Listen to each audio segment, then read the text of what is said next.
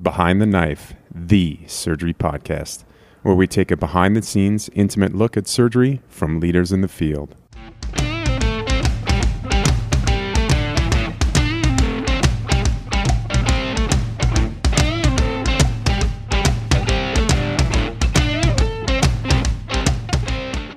So, welcome to another episode of Behind the Knife. We are here. It's uh, Megan Akushup and Wu Do. We are um, at the APSA 50th anniversary meeting, and sitting with us is Dr. Arnold Coran and his wife Susan Coran. And we're super excited to um, talk to them both about uh, Dr. Coran's history and, and all the achievements and accomplishments he's made in his career. Um, he is professor of surgery at the University of Michigan, and uh, he went to Harvard College and Harvard Medical School, continued his training training at the Brigham Hospital for residency in general and thoracic surgery, and went on to do his pediatric surgery fellowship at Boston Children's Hospital.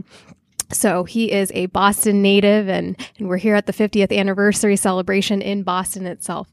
Um, so, Dr. Coran, why don't you tell us about your story and, and how you got to um, this prominent position that you're at now? All right, you want to start from when I was born? uh, well, I um, I grew up in Mattapan uh, and uh, Dorchester in Boston. Uh, went to Boston Latin School, uh, which was uh, a free pr- prep school, as you probably may know or may not know. And uh, then was lucky enough to get scholarships for Harvard College and Harvard Medical School.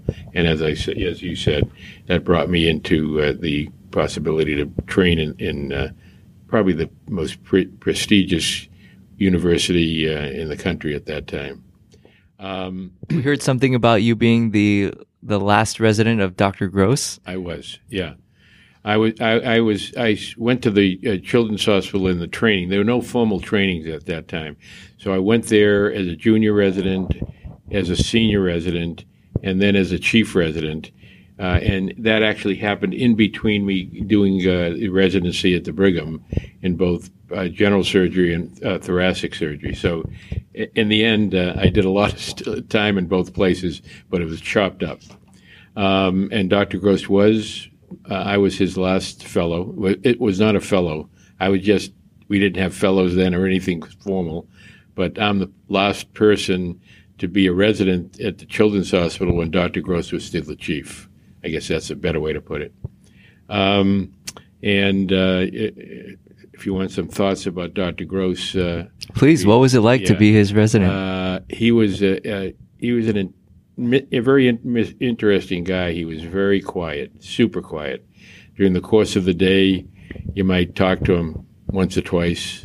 In the operating room, you didn't talk very much at all with him. He he was didn't, didn't like a lot of uh, talking in the operating room, and uh, he was a um, he's probably one of the most beautiful technicians as a surgeon that I can recall. Certainly in the time I've been in this field, he he could operate anywhere in the body, and it would sound like that was his main specialty.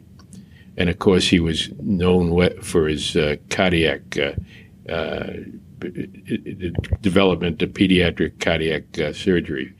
Um, he, uh, as you probably know, uh, was the first person to operate on the heart. He, he did a, a ductus uh, uh, division of a ductus, uh, and nobody before could do that and, and save the patient, the baby. and then he went on to be probably the most prominent in that era congenital heart surgeon in the world. Uh, maybe uh, the only other person we, equal to him would, would, would have been David Waterston at Great Ormond Street in London, but he was he was the, it. And uh, when I finished the chief residency there is when he stepped down. So it's interesting. And Judah Folkman, who became the surgeon in chief right after that, was um, uh, I was I was still with him as as the chief resident there at that time.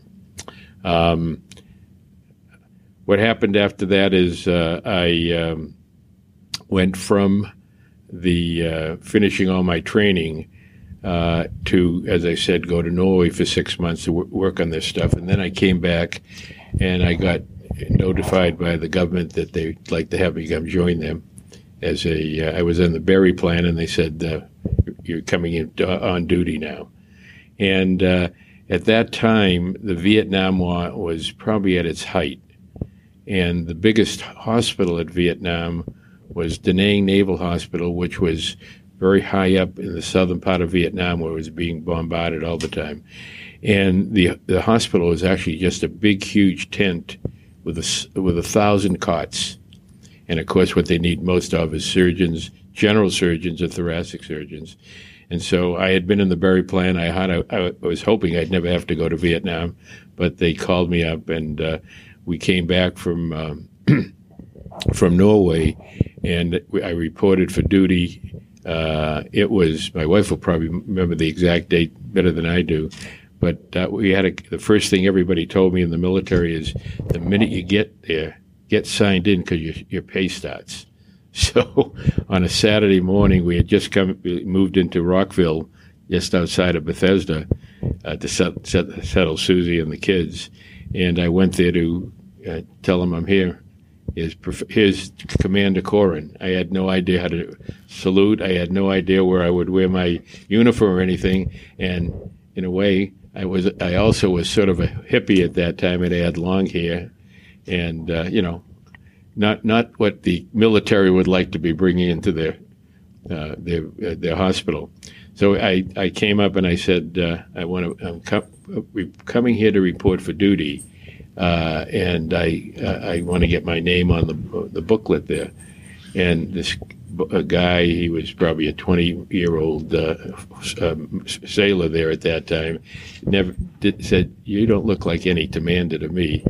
I said, I am. I'm really a commander. So, so they got the big wig in the me- medical center there to come up and see me. He said, Hey, doc, he said, go have a good weekend with your family. Come here at seven o'clock in the morning on Monday. We'll show, shave your hair off. We'll get you a uniform at Annapolis, which was about a 40 minute ride from there, because that's when all the uh, the first year at Annapolis flunk out and the ones who flunk out have to give their uniforms back. And then when they give them back, they sell them for like five dollars. So I got my uniforms not for the regular price, five dollars.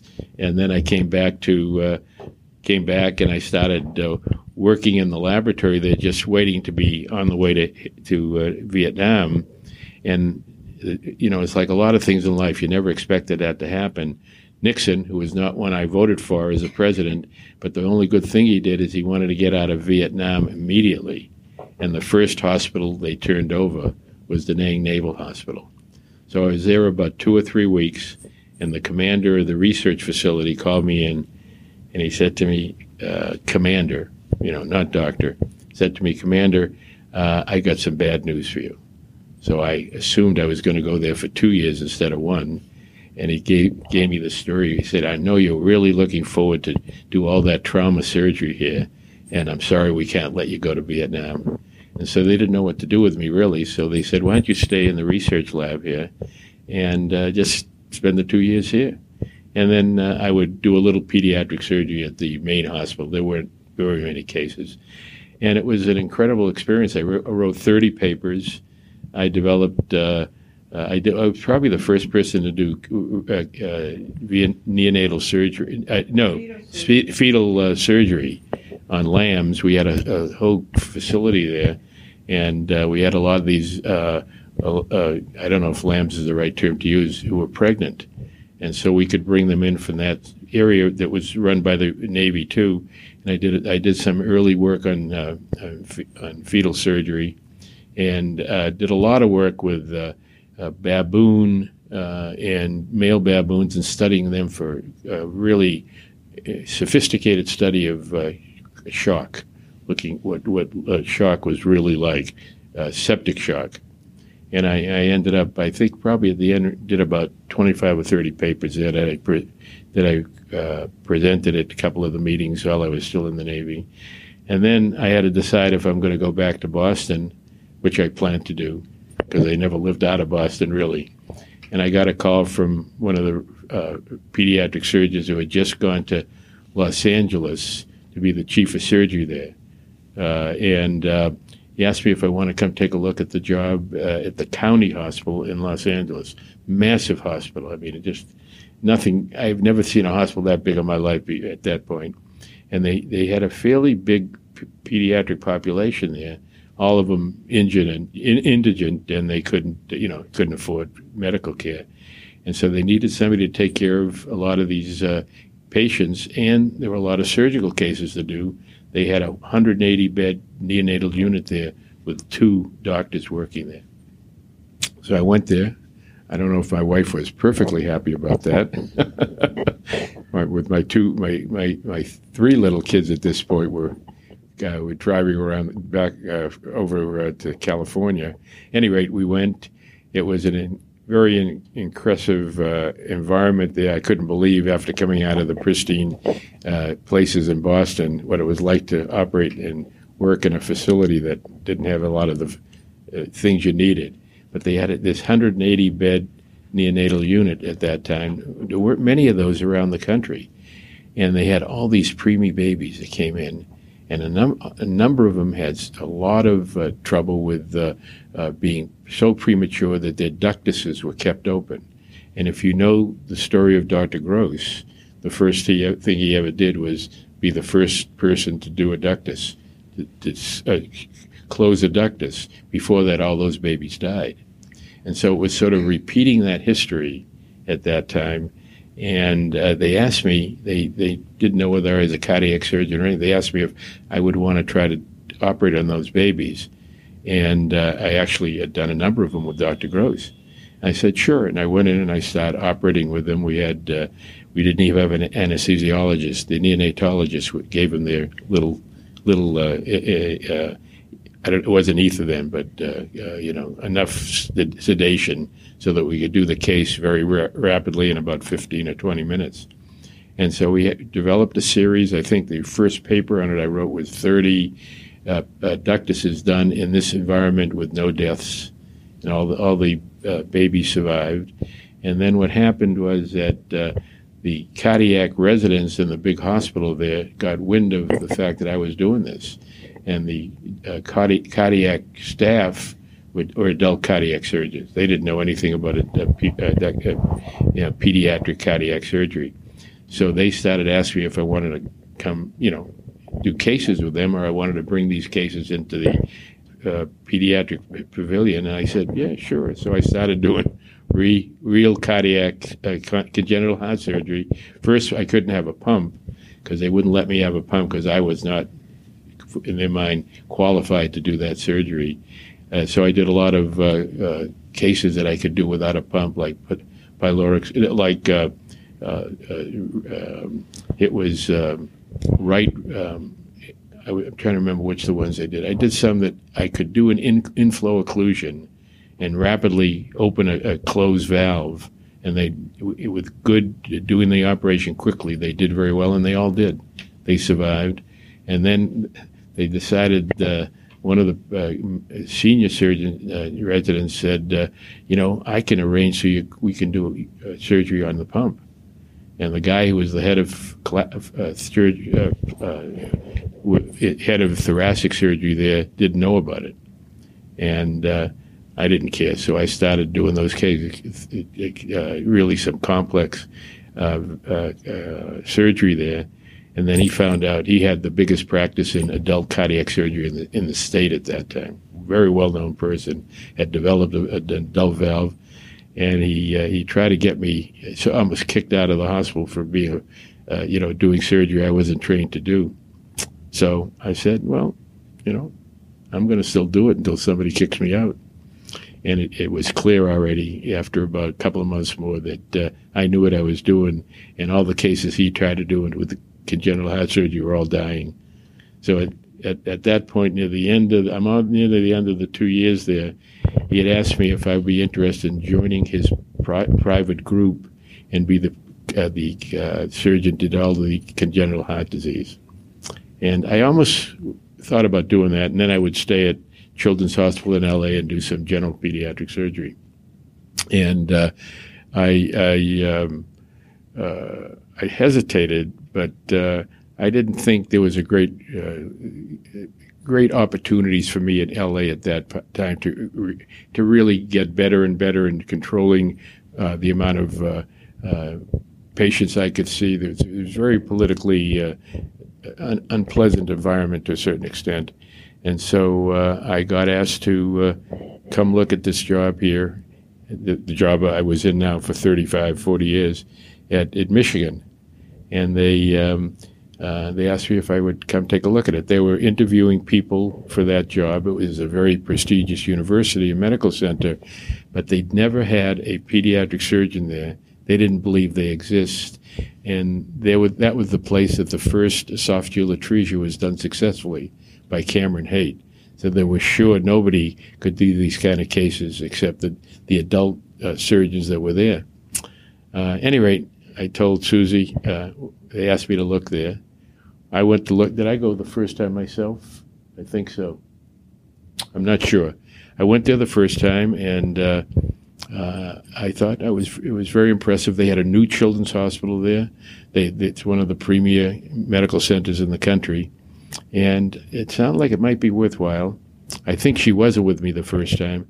I think I came back because obviously they were interviewing other people, and she. Uh, I think she asked me at that time, "What's the weather like there?" Uh, as I recall, it's a classic. Uh, and uh, I, when I was there, it was spring, late spring, and it was actually very nice, beautiful. Ann Arbor has got a lot of trees around and everything. It looked like a, a, a ter- terrific place to live. So they decided to offer me the job, and they wanted me to come back again. But they asked me to come back again in the winter. And in those days, you got off an airplane you just walked off the tarmac, you know. So they, they no were jetways. nothing, and they were uh, uh, arranging for me to have a, uh, a, dinner with all the big wigs there and everything, and you had to get da- down that runway. And she was wearing her high ho- high shoes, and there was snow all around. And as she got to the bottom of the uh, uh, the steps there, she said, "What are you doing to me?" And he said, "The snow doesn't last." No, he said the snow doesn't last. anyway, that was that was the start of uh, my career in Michigan. And when I got got there, do you want me to keep going? I can. Give yeah, and then so from that point, what then led to the creation of your residency program? Oh, That was yeah, that's way way later. that was Well, the biggest. 18 years. yeah, what, yeah. Twenty years later. Yeah. What happened was that uh, all the all the specialty surgeons there, who all the specialty surgeons at Michigan at that time, uh, were convinced that pediatric surgery doesn't exist. They didn't feel that as pediatric surgeons we could do the specialty and subspecialty uh, uh, uh, operations as well as the specialists that do it, urologists, ENT people, thoracic surgeons, cardiac surgeons. And of course, that was not true. What year was this? This was six, uh, s- s- 74. And we're still having that discussion and debate today. Oh, yeah, yeah. Which, 70. You know, the, the, uh, uh, the generals people, the surgeons, can think they can do the cases. No, we're just talking about what happened at first when I started there. And yeah, all we the, started there in '74. Yeah, in '74. And what happened is uh, I sort of knew that a little bit, uh, but I didn't. When you're young, you do a lot of things that probably you wouldn't do when you're older. But I figured I could I could get through that, and I, I was sure that I if I just started doing cases that and and then do any case that was sent to me. And the wonderful wonderful thing about a pediatric surgery is the pediatricians are your greatest friend, you know, and they don't want to send the cases to the adult surgeons. So I linked in with them a lot. They started sending me some cases. Uh, and early on, I was uh, sent about one or two esophageal atresias. And this is the place in the world where esophageal atresia was first done successfully. So it was, it was a, a very scary thing to do. And both kids did well. They were fine. And Herb Sloan, who was the successor to Cameron Haight, who did the first successful esophageal atresia, and who then, when Cameron Haight retired, did all of them after that with another younger person he had on his faculty, uh, literally was ready to kill me uh, in terms of doing these cases. And he came after I was, I was there a couple of months into my office. I had a little office, and he stormed in. He didn't ask if he could be invited or anything, just stormed in, and he said, I understand you're doing esophageal atresias. And I said, Yeah, I did a couple of them. Uh, You can't do it. Just like that. I said, Well, you know, they're, they're doing fine. They're working well. I think I did a good job. And he said, You're not trained to do that. I said, Okay. I said, Until you stop me from doing it, I'm going to keep doing them. So, of course, it was obvious what was going to happen. The pediatricians saw the results were good, actually better than what was happening when they were done by the adults. And uh, so they were right behind me. And um, about a couple of months later, I got a call to my secretary, and he asked, Could I have a, a visit with Dr. Coran? He didn't just storm into my office. And he came in, very polite. He's a very fine guy and he said, um, I just want to tell you, you're doing the right thing. You should do all the esophageal atresias. And uh, because you're doing better than we do. And I said, thank you. Uh, and he, we became good friends. And about three or four months later, he was uh, the editor of the big uh, uh, book of uh, thoracic surgery, two volume and he and and his younger uh, mate had always done the esophageal atresia chapter in it because because of you know Cameron Haight. So he came in and he said to me, um, Dr. Coran, called me Dr. Coran. I was 35 years old, and he said, uh, I think you should write the chapter for this book for that. You know more about it. And I, and I, even though I'm the editor and I've always done it, I think you should do that. And I looked at him and I said, you know, Herb, I'm happy to do it. And you know what else I'm going to do? I'm going to put your name and Kirsh, uh, who was the other young man doing the uh, cases then, on the, on the chapter. And from then on, he was my greatest hero because that process went on in every subspecialty. The urologists were what had killed me. You know, I was doing hypospadias, I was doing all kinds of reconstruction, and the head of uh, uh, urology there again was a well-known international figure.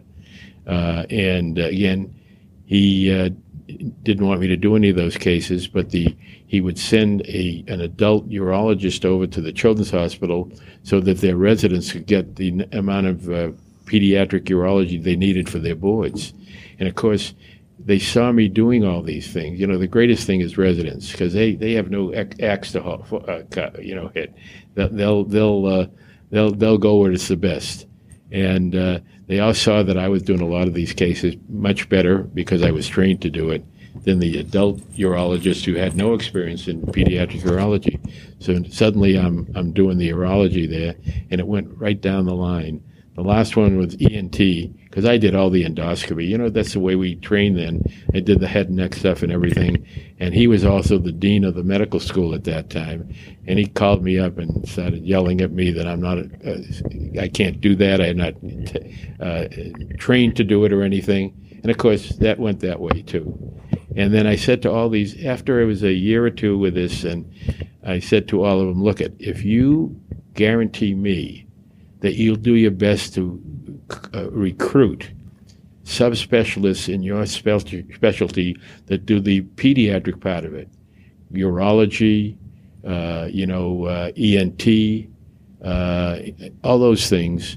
Uh, I, I, want. I, will I'll agree to give some of it back, or I'll agree to work together with them or something. I'm happy to have you do what you need to do for the residency and the training, but it has to be with people who know what they're doing.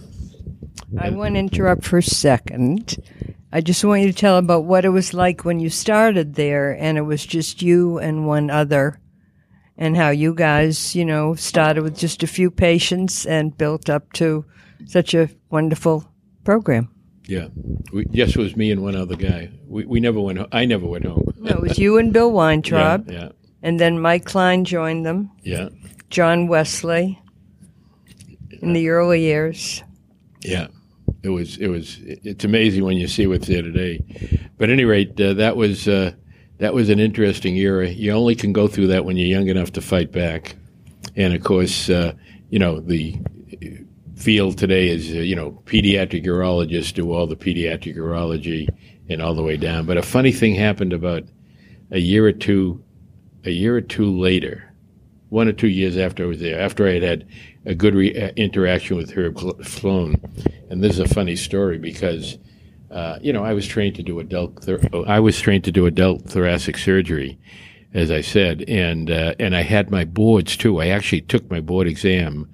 A lot of people didn't do it from in pediatric surgery. I did. I don't know. Why I was in the Navy, and I said, why why not? Now, Bob Bottler was going to take them, so we decided to go take them together, and. Um, at, was, I, I was sent a, a case of a, of a 18 year old that had a carcinoid malignant tumor of the right upper lobe.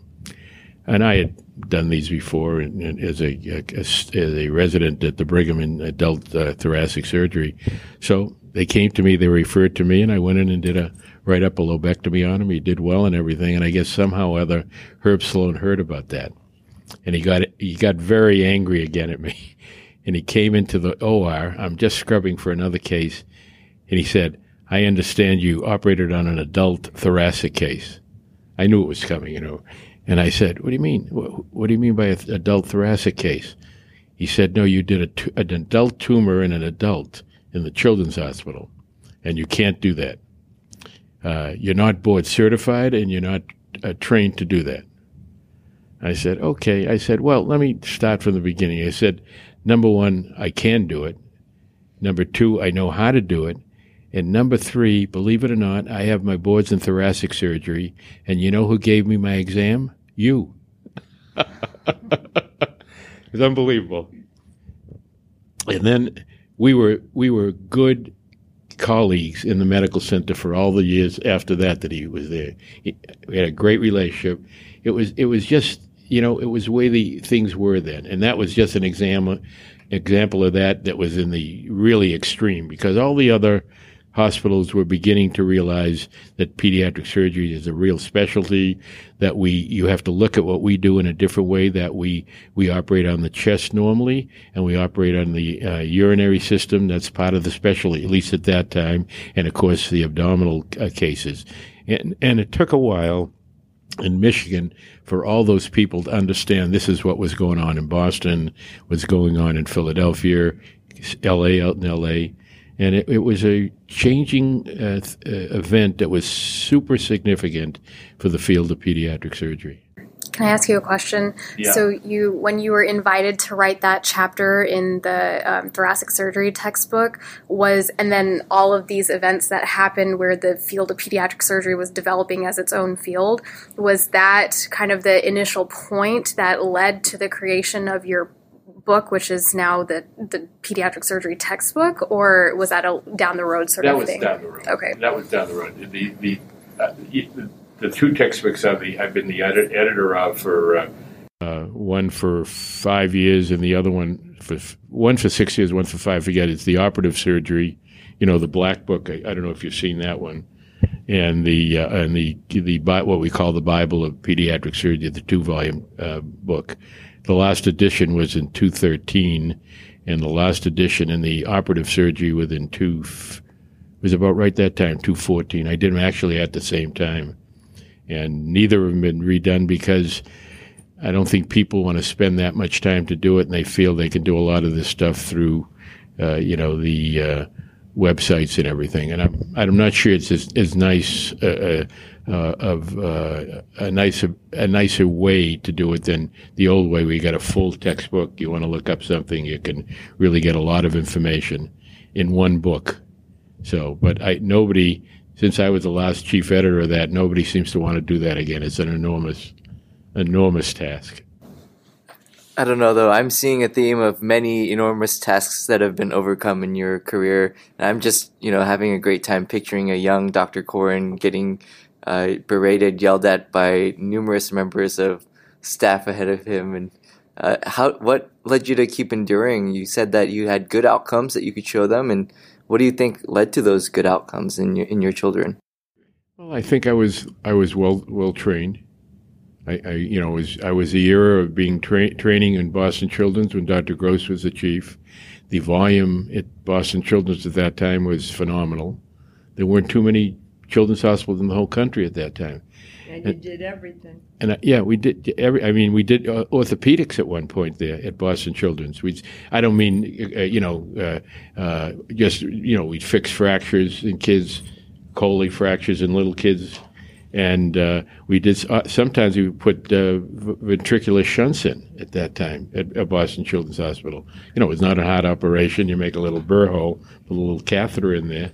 So we did we did just about everything, uh, and I think we had the confidence to do these things because we were so well trained.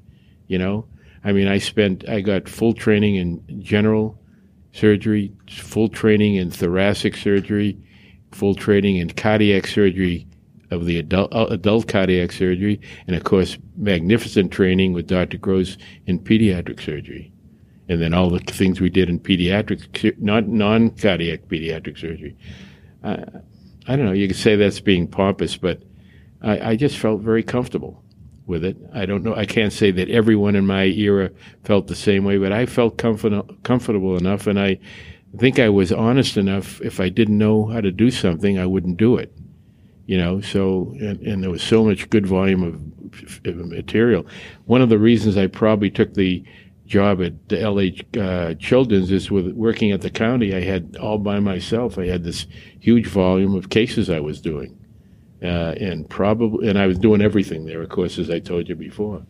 So it may sound pompous to say I felt I could do it all, but I, I did really feel comfortable doing all those.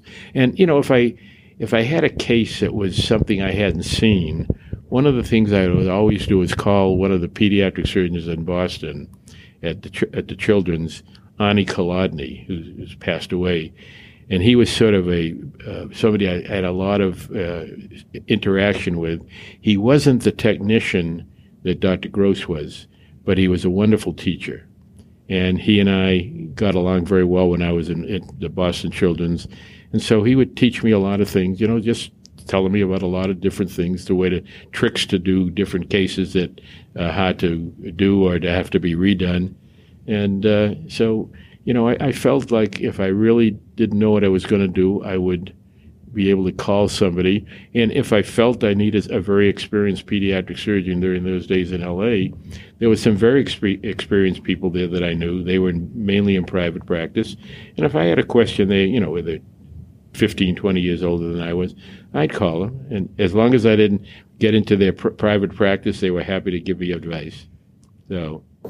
So you established yourself, you know, over that period of time, and then fast forward a bit to sounds like you were getting requests from residents to you know train train them and then you ended up developing this uh, residency program or fellowship can you talk to us about kind of the development of that one thing maybe to go back on uh, a little bit is that uh, during that era was as i was working in uh, la uh, which was about two and a half years i said it was clear to me that I probably could not be there permanently because there was no room at that time to have somebody be a staff surgeon at LA Children's and survive.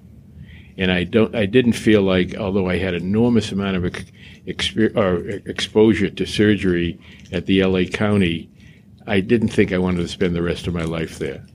On the other hand, I, uh, my wife and my kids love living in LA and so looking at other jobs was sort of a two-edged sword. Uh, and then when they asked me to uh, to come to Michigan, uh, it was I, I, w- I let her uh, answer that question. Were, were, you unhappy leaving Los Angeles? I hated it. yeah. We yeah. had made good friends in a short period of time. It was, yeah. It was a unique um, community. We lived near Children's Hospital, and the public school was right across the street. So it. Yeah, and it was L.A. It was in those good. days was not as crowded as it is now, and it was a beautiful place to live. But I, from a professional point of view, I had a lab uh, that I wanted to have. I had done a fair amount of lab work, et cetera, and it was impossible to do it there. It was just a clinical program, especially at the county and at LA Children. So I decided maybe that wasn't the way to continue my career. And then when they asked me to look at this job in uh, in, uh, Michigan, uh, it sounded like it was a it was a great university number one, and that was enticed me the most. That it's such a big university, not having any pediatric surgery there done. There's probably got to it has to be a way that that'll get into the in the area there.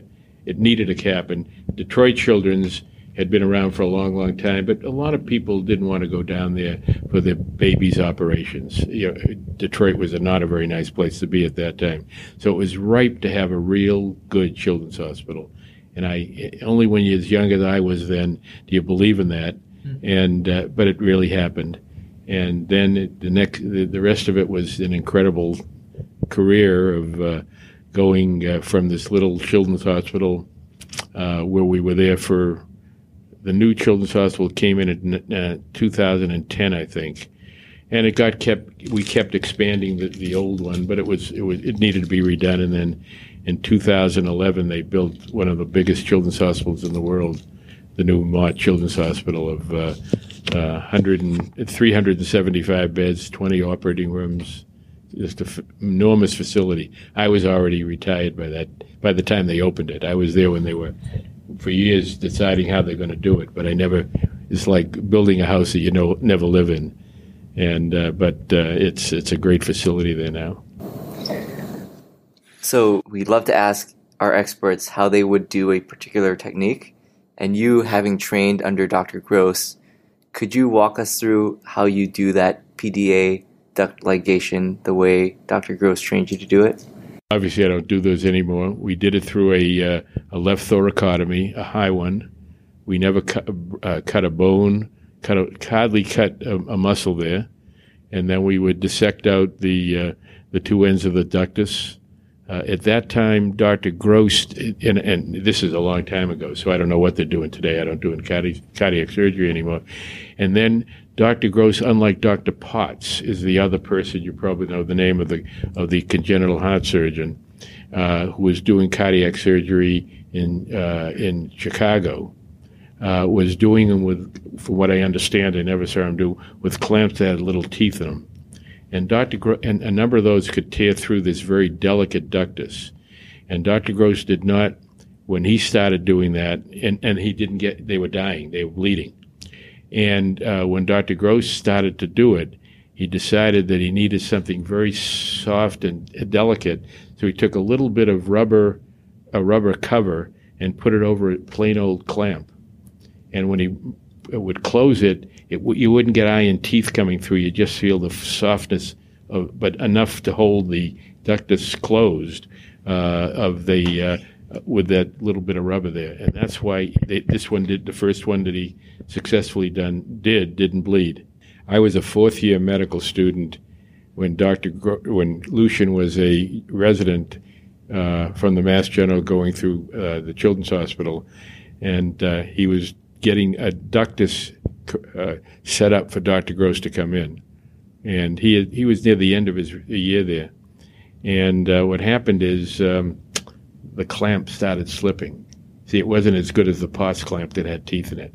it started slipping and it started slipping, and he was and he had already cut the ductus, and so and he hadn't sewed it yet. So uh, he um, he was sweating a fair amount. He, he sent for Dr. Uh, Gross, who was going to come in. Dr. Gross comes in as he always did with his white coat and puts his mouth like that when he walked into the operating room, and he asked what was going on and uh, Lucian told him. And then he went back out in the, the, the you're too young to remember those green dispensers for the soap. In your era, did, era, did you have those? All the uh, uh, rooms where you were scrubbing in had the soap. It was a green suspender. With, uh, half the time, it didn't work. So you had to bang on it to get some soap out of it. And Dr. Gross used to fix all kinds of things. And he had a whole kit for fixing uh, uh, anything he wanted to fix, not, not, not anything complicated, but he, he, he had it in his office. So when he saw that, he was very frustrated. He couldn't get the soap out. So he called his nurse and said, Bring me my kit. So his Lucian, sweating like mad, and he goes and decides to fix the, the dispenser. and and he uh, and he actually fixed it. And of course, he was so smart by that time, Lucian had been able to control everything and was able to sew the ductuses, the two ends, and they were fine. And he knew that. He, he had the intu- intuition to know who he could trust and who he couldn't. And that's very important in surgery. You know, it, it's not like medicine. You, you, it's a, there's a part of it that's not perfect science, but the the good surgeons know what that is, and he just knew when to be there. He didn't knew when you're going to get in trouble, and that was one of the that was what, sort of a funny story. I happen to be the medical student there, so I'm I'm the one that's remembered it for a long time. But uh, uh, but that was typical of his uh, personality. So we've at this meeting have heard a lot about Dr. Gross's legacy and you as the next generation of just stalwarts in pediatric surgery. I just like to hear from you. What do you want your legacy to be? Because you've made so many contributions that it's, you know, we could pick out any of them and that could be your legacy, but what are you most proud of? Yeah, I would say that my best legacy is the trainees I've trained because that uh, gives you another generation to get even better and help more kids. And and I think you know that as I look through that, I obviously am uh, uh, having tr- uh, operated on thousands of patients and saved thousands of lives is very important in my for me and and uh, is emotionally very deep in me. But I think if I have to pick one, I pick the fact that I've trained a, a, large number of pediatric surgeons who have now trained another number of them, who've trained another number of them, which has helped people from all around the world. These weren't just Americans, a number of uh, European people, Asian people who came in to watch sometimes what I was doing. And, and that's probably the best legacy I could have. Thank you again, Dr. Coran, for oh, this tremendous honor. I'm, I'm, honored that you uh, wanted to ask me to talk about myself. Until next time, dominate the day.